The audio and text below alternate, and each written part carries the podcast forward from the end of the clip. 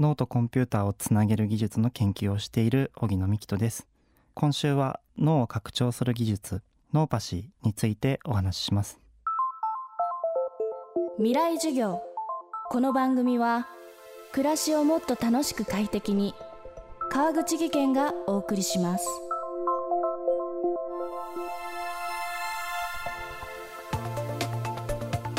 未来授業。今週の講師は電通サイエンスジャムの首席研究員荻野美希人さんです。荻野さんのチームが開発したノーパシーという機器で脳波を測定しそれをコンピューターにつなぐと体を動かさずに考えるだけで他人に意思を伝えることが可能です。これはブレインコンピューターインターフェースと呼ばれ全身の筋肉が動かなくなる難病 ALS 患者のコミュニケーションに役立ちます。一方この技術の新たな活用方法の模索もすでに始まっています。未来授業3時間目。テーマは脳パシーの可能性と未来。この脳パシーの技術っていうのは脳とコンピューターをつなぐっていう技術なのでコンピューターにつなげてさえすればその先にあるロボットとかも動かせるわけなんですねなので例えば今義手とか義足っていうのがロボット化してきてるんですけど将来的な未来には脳を使ってその義足や義手を使って本当に障害者の方々が健常者と同じように生活ができるっていう未来が来るんじゃないかなというふうに思っています。であとは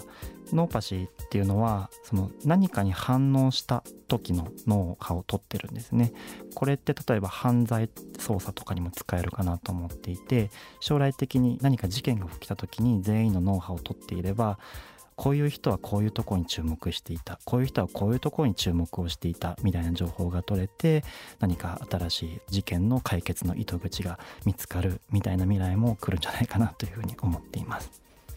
あのブレインコンピューターインターフェースで一番皆さんが思い浮かべることっていうのは、まあ、車だったりとか飛行機っていうのが脳波によって操作できるのかっていうところだと思います。でこれはもう研究が進んでいてアメリカでもですね戦闘機を ALS 患者の方が脳波によって飛ばすみたいなこともできてきていますただ人間の脳って非常にやっぱりわがままで例えば運転していてもすぐそこにレストランがあったとしてああれ美味しそうだなって思った瞬間そっちに車が突撃していくみたいな こともありえちゃうんですねなのでここは非常にセーフティーとの関連が必要でだから自動運転みたいのが今あると思うんですけどそういった自動運転の技術と組み合わせて安全にしかも快適にできるようなブレインコンピューターインターフェースっていうところが求められているかなというふうに思います。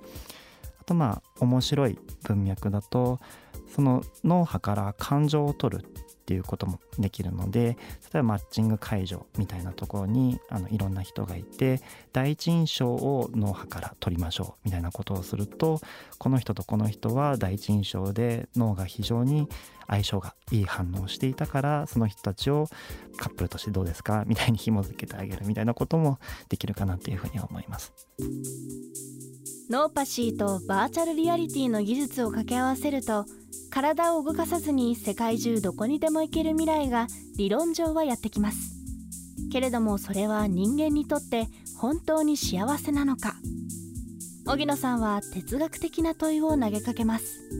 この脳パシーと組み合わせてみたい技術としてはバーチャルリアリティの技術がありまして今ヘッドマウントディスプレイをつけてバーチャル空間上に入るっていうことができているんですけど結局操作をしているのはコントローラーですよね。でもこのコントローラーがいらないバーチャルリアリティっていうのが脳波によって実現できればいいなというふうに思っていてしかもその先にヘッドマウントディスプレイもなくバーチャルリアリティの世界を直接脳で見れるっていう世界が来ればいいなというふうに思っています。一部研究が進んでいてもう視覚を失ってしまった方に電気刺激を与えて黒い丸だったりとか黒い線を見せるっていう技術がもうでき始めています。あの視覚とか線っていうのを見た時の脳の活動っていうのが分かっていてじゃあその脳の活動と同じ電気刺激を入れれば同じものが見れるよねっていう理論で。なのでもう本当に寝ているだけでも世界中を飛び回っているような体験ができるだとか寝ているだけでも誰かと一緒に運動をしていたりだとか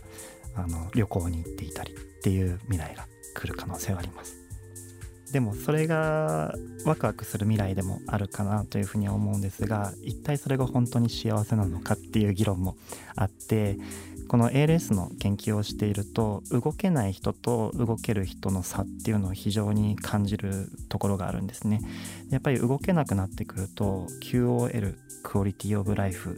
を向上させてるのかっていうと周りの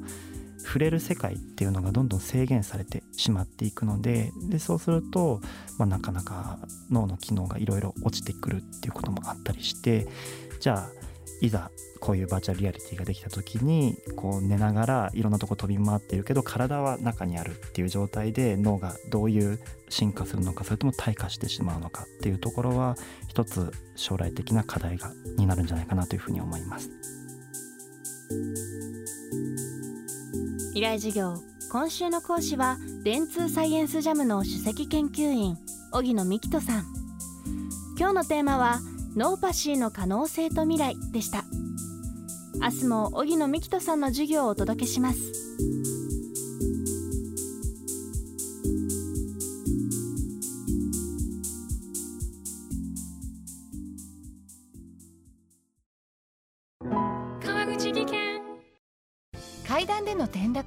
大きな怪我につながるので怖いですよね。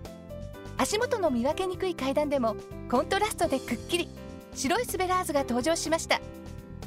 皆様の暮らしをもっと楽しく快適に。川口技研のスベラーズです。未来授業。この番組は暮らしをもっと楽しく快適に川口義賢がお送りしました。